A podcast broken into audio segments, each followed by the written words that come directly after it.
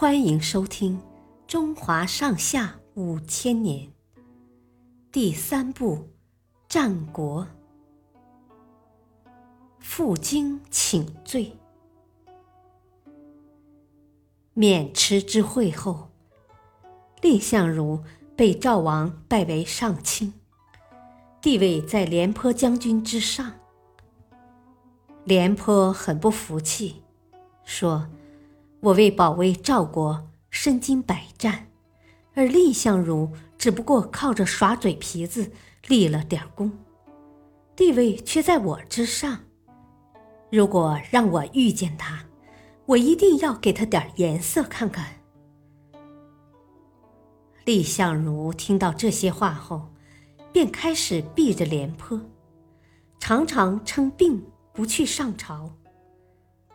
有一天，蔺相如坐车外出，远远看到廉颇的马车迎面而来，他让车夫调转马头，拐进了一条小巷子里。蔺相如的门客看不下去了，说：“我们之所以离开家人来投奔您，是因为仰慕您的才德。”和高义。现在，廉将军屡次恶言，您却这么怕他，这让我们感到耻辱。请让我们离开吧。蔺相如反问道：“诸位认为，廉将军和秦王相比，哪个更厉害？”门客回答。自然是秦王。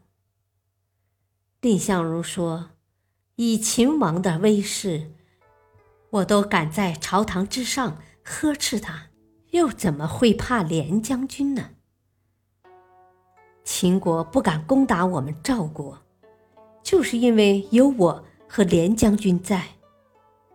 如果我们相斗，那势必会对国家不利。我这样忍让。”是把国家的安危放在前面，而把个人的私怨放在后面啊！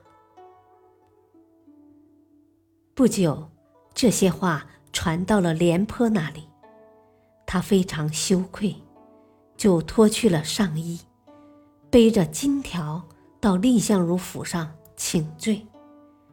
他对蔺相如说：“我是个粗鄙之人。”想不到先生您的胸怀如此宽广。